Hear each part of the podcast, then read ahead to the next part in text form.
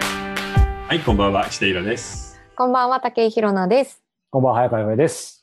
さあ、始まりましたはね。始まりましたね。なんかだけど、えーお金の世界、マーケットが異常なことになってますね。 みたいですねなってはまなうんうんいや、いビやーットコインはさ、4万ドルだよ。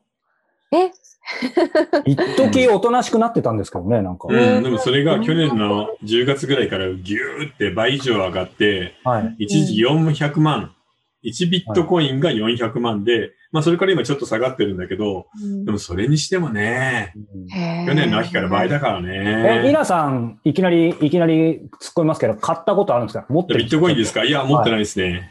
うん。俺、そういえばずっと昔ちょっとだけ買ったけど、うんどこ行ったんだろうあれ、もう売ったかなぐらいの。なんかそんな感じ、ちょっと触った人は結構いそうですよね。そうそう、何年か前 ね。3年ぐらい前か。そうそうそう。はい2年か。というわけで、えっと、今ですね、まあ今ビットコインの話をしたんだけれど、で。はい。実は世界中のマーケットがうん。異常な上がり方なんです。例えばロシアだの、ブラジルだの、まあシンガポールでもマレーシアでももちろん日本もなんだけど、はい。お金の世界が異常になってるんで、今回のテーマはですね、うん今は本当にバブルなのかどうかというのを、うんえーちょっとみんなで考えようと思います。うんうん うん現在進行形のバブルがどうなるか、あと、うん今年2021年のマーケットの行方をちょっと僕なりに予想っていうかう。なん予想じゃないんだけどね。うん、なんか感覚的なものなんだけど。ということで、お金をテーマに話そうと思います。はいまあ、さあ、さああ、どの、最初にはいクイズあ1ど個うぞ出していいはい、ぜひぜほはい。これです。みんなわかるかなひ。世界一のリッチマンは今誰かあ、えっ、とはいはい、もううよりかわかるよわねかるんあだ。の、えっ、と、テスラのあの人ですかイーロン・マスクですかイーロン・マスクです。ああ、イーロンマスク。はい。じゃあさ、まあ、イーロン・マスクね、こんな人ね。テスラの創業者。で、去年ね、これ薄くて読めないか。うん去年1年間でテスラの株って7倍から8倍になったの。すごい、ええ。それ で、えー資産が一気に20兆円になってしまいました。うわだから、テスラが創業した時に100万円、例えば、ヨヘ君がイーロン・マスクの友達で、俺金ないから100万円だけうちの株持ってよって言われて100万渡して、はい持ってたとするじゃない、今まはでい。はいそうすると、今約3億円でうす。わー。へえ。 100万が3億は夢あるね。持つべきものはイーロンマスクですすごい。はい。で、あのーここでクイズをもう一個。イーロン・マスクの前の世界一リッチマンは誰でしょうこれもわかりまーす。ジェフ・ベゾス。そうです。じゃあ、そのさらに前はおーさこれはもうわかるわかる。ええっ、と、もう知ってる人といえばこウれしかォなレいン・バフェット、スティーブ・ジョブズ、もう一人ぐらい大事な人。あ、はい、ビル・ゲイツ。そうです。はい、これ。これね、ここまではみんなわかるんだよね。1995年からビリー・ゲイツが、ほら、Windows95 がバカ売れして、マイクロソフトでトップになった。はいそれがずーっと続いたんだけど、2018年にジェフ・ベゾスすがが、あーアマゾンの株価が上がってトップになった。はい。うんうんじゃあ、3問目のクイズです。ビル・ゲイツの前は誰知ってますか僕。知っ僕らてます。これが分かった人は、えーかなりの経済通です。 1900年代、 1990年頃。 10年頃。そう、90年頃。でもバフェットじゃないですよね。じゃあない。その頃世界で一番価値のあるものは何かって考えて。 90年。うん。これは難しいね。これはさらっと答えられるとめっちゃかっこいいです。あーいや三つ、三つ答えただけでちょっと満足してたんですけど。ダなメんだろう、え、急はい、これです。1990年のトップは、日本人、日本人だ。あー森ビルの森泰二す郎、ごい。えー、そう西な武ん鉄だ。道の堤義明、この二人がトップだったの。へえ、え、すでも、ごい。確かアメリカ変えるって話だったんですもんね、そうそのバブルの。だからね、もう簡単に言うと、世界で一番価値のあるものがうん。世界一のリッチマンを作るんですよ。うんうんなので、1990年には日本の不動産が世界で一番価値があったの。うんそれが日本のあの超巨大バブルだよね。はい。それがコンピューターの OS、基本ソフトウェア、Windows95 になって、で、さらにそれが発達して、コンピューターが実物の商業施設とかを全部飲み込んで、うん。 e コマースが世界一になった後、はい。さらに今度は E が自動車。産業としては単一で世界で一番大きい自動車を E 自動車で飲み込んで、イーロン・マスクが世界一になった。だからこの流れは、本当にそれぞれの時代の流れなんだようね。ん、あ確かにそうですね。そのまんまですね。そう、なので、これをちょっとクイズで出すと面白いと思うんう。だから本当に30年前には、世界で一番価値のある最高のものが、うん。値段がついたものの中では日本の不動産だったんだよね。東京の不動産です。へー、単純に言えば。ボリビルも西部も東京だもんね、今う月は。んでもその90年代不動産っていうとなんかそれこそなんかトランプなんかも結構ブイブイ言わせてた時期なんですかそうでもない。 大したことない。とてもランキングに上がるほどでは。もうこの人たちに比はいべたら、トランプなんてもう、あの、ニューヨークの小さな不動産業者。うんへ桁が2つ、3つ違う。2つ違うな。っっていうことでした。これ面白いでしょ、面う面マ白ジいで本当に勉強になるので、ちょっと覚えておいてください。はい。ということで、行ってみましょう。じゃんじゃん。今年のマーケットはどうなるなんかいろいろささやかれてますけどねう。んううんん。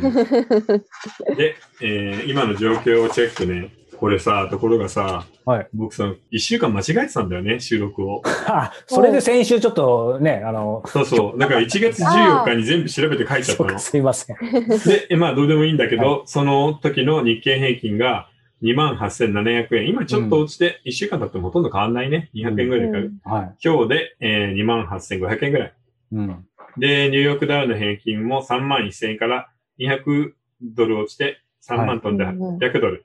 うん。そしてビットコインも、その時390万だったのが、今370万から60万ぐらいっていう感じですね。ううんんまあ、要するに、何もかもめちゃくちゃな上昇してるんです。うんなんかね、本当にちょっと、本当のビビたる増減はあるけど、基本的に落ちないですよね。落ちないんですよ。怖いですよね、逆にちょっと。ううんん本当にね、ちょっと異常だからね。うんうん。、で、世界中でみんながだんだんそわそわしてきてるのよ。はい。もこれはやっぱりバブルじゃないかと。で、まあ、あのー上昇の理由をちょっと一回さらっとおさらいしとこうね。はい。それはもう前回のお金の時にも言ったけそど、うですね丸一、ともかくお金余り。うん。うまあコロナのせいで世界中の銀行がお金を吸ってるんでね、中央銀行が。去年1000兆円お金吸ってばらまいた。うんで、今年もあと500兆ぐらいばらまくだろうんう。これ、1年ぐらいでさ、1500兆円ばらまいたら、そりゃダブつくでしょ。そうですね。う。ん。それとね、これを忘れちゃいけなくて、金利が低いですよ、ともかく。うんうんうんうん。そうえでっ、すねと、金利っていう時の、これの国ではちょっと難しいかな。一番基準となる金利っていうのは何だかわかるえっと、基準となる金利。うん。アメリカの連邦なんあとった、か当。てる当たってる、そうですはい。要するおに、フェデラルファンドレート。まはあ、言ってみれば、アメリカの10年もの国債のはい。金利が国債の基準になるんだよ。あ、金利が基準になるの。はいそれが今例えばさ、ヒルノさんが10年もの国債を100万円買うじゃん。はい。そうすると10年間ずーっと持ってて、うわーいくらつくんだろうと思って来るのが、アメリカの国債の金利1%なんで、100万円買って10年後に1万円もらえます。へえ。ということは、誰もバカバカしくて国債買わないのね。うんうん。はい。ここで忘れちゃいけないのアメは、リカでもそんな感じ。アメリカの国債とアメリカの株式の規模を比べると、うん。国債は手堅いじゃないはい。絶対貸し倒れがないから。うん。はい。なので、株の倍あるんですよ。うんうんうんで、そこがみんな、もう低すぎて買えないよって言ったお金が、ちょっと滲み出してくるだけで、株価がビューンって上がっちゃうじゃない。うん、そううん。そう。株より全然大きい市場が全。然ダメで、そこからお金が流れ出してるわけだから。うん。だから世界中でお金吸って、低金利になって、債券からもお金が回って、世界中の株がバカ上がりしてるわけ。そして、うんえ3番目はワクチンが垂れ始めているってことですね。うん。うん、リアルな経済が良くなるんじゃないか。うんさらに4番目で、バイデンがこの前発表した追加支援策、ねこれね、200兆円で、え。うんもうまた一人ずつ15万ぐらい配るんだよね。すごい。うん、日本はね、麻生さんが絶対やんないって言ってるけど、そう ですね。なんか早速共和党の人はなんか反発してましたよね。この間トランプがえの時にやったのにまたやんのみたいな。うん。そうね。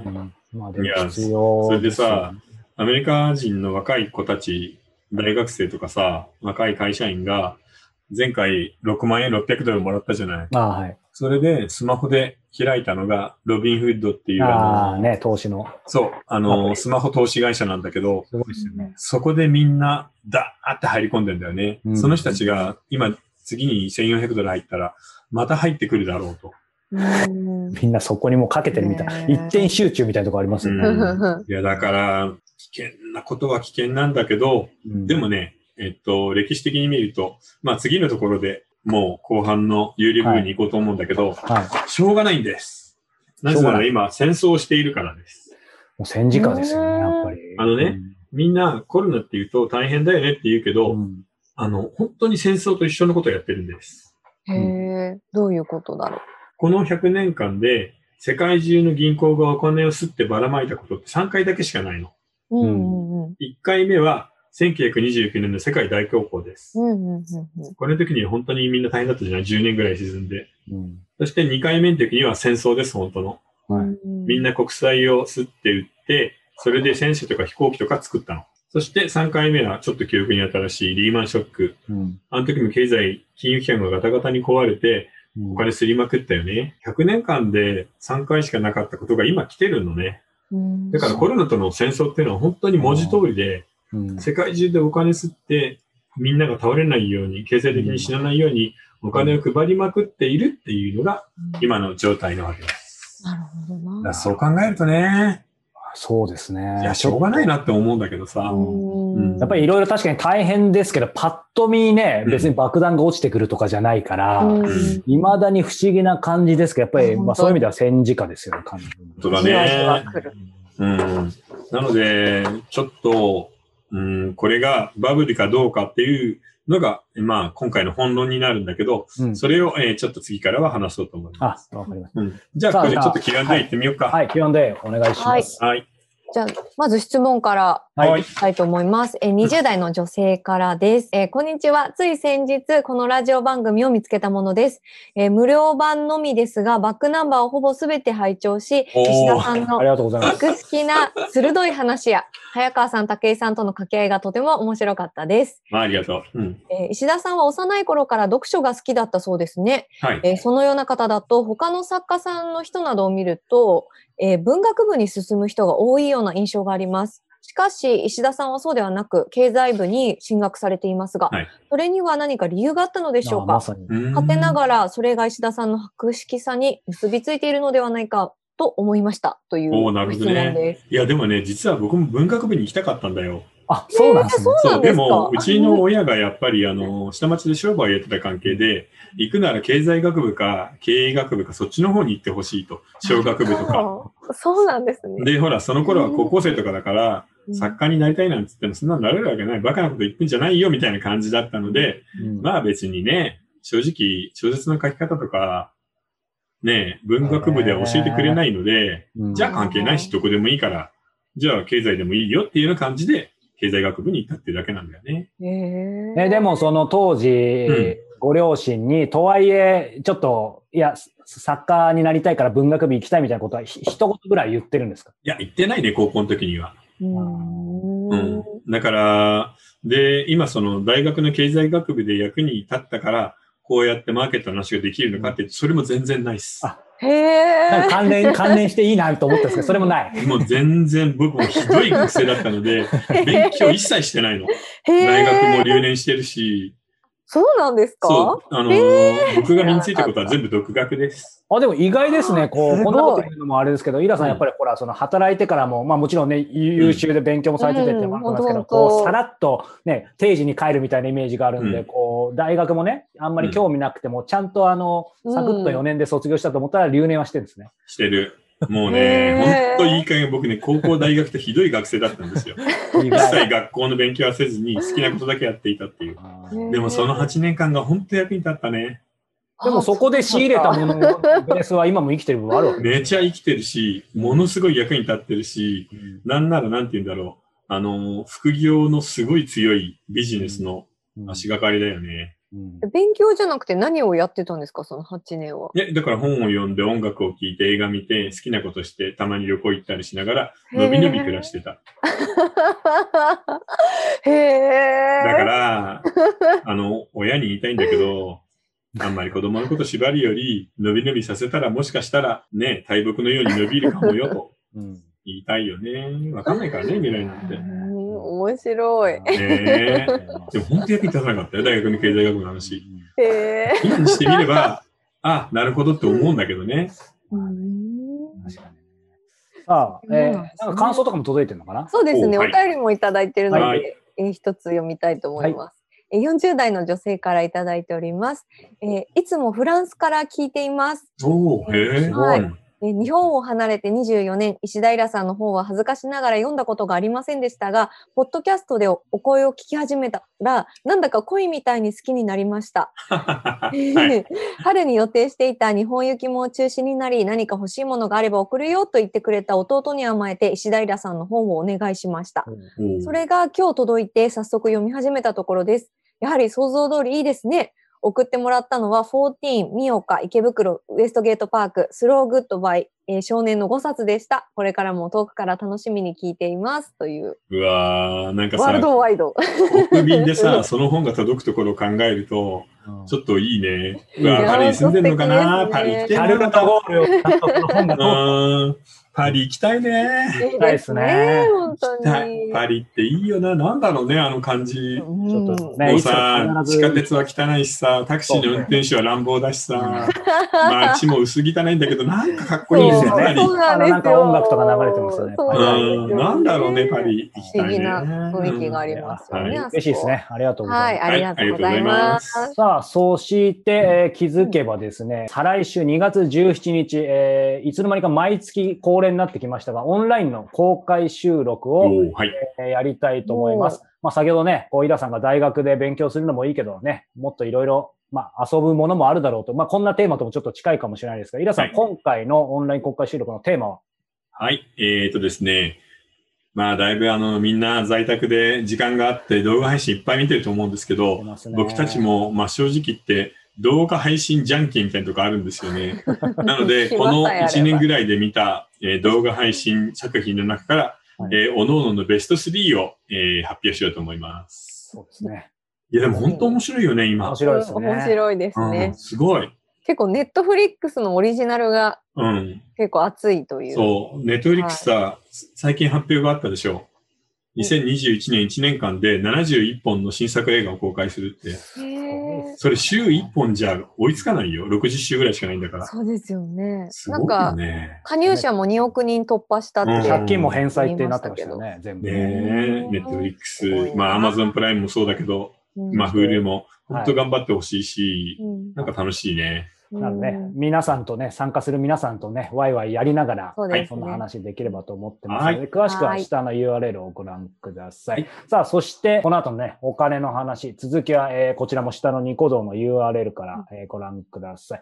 そして、盛りだくさんですね。この続き、えー YouTube のメンバーシップでも今回の完全版をご覧いただけるようになりました。ニコ動同様ですね、えー過去の全バックナンバーもう60本近いですかね。えーそして、総計4500分超です、僕らね。やってえますそんなにやってんだへーえ、あれ全部4500分って何時間ね。まあ一60本回だから、 1まあ2時だ間と近くとして、まあ100時間120、110時間とかはかい。ぐらいやってきたんですよ、一年ね。おーなので、そっか。えーそちらの、えー完全動画も大公開しています。えー月末には、えー収録後のオフ映像も、えーニコ動同様配信されますので、えーまあ、ニコ動でも、えー YouTube のメンバーシップでも、これからお好みの媒体で、えー続きをチェックしてみてください。はいそれでは後ほど。はい、どうも。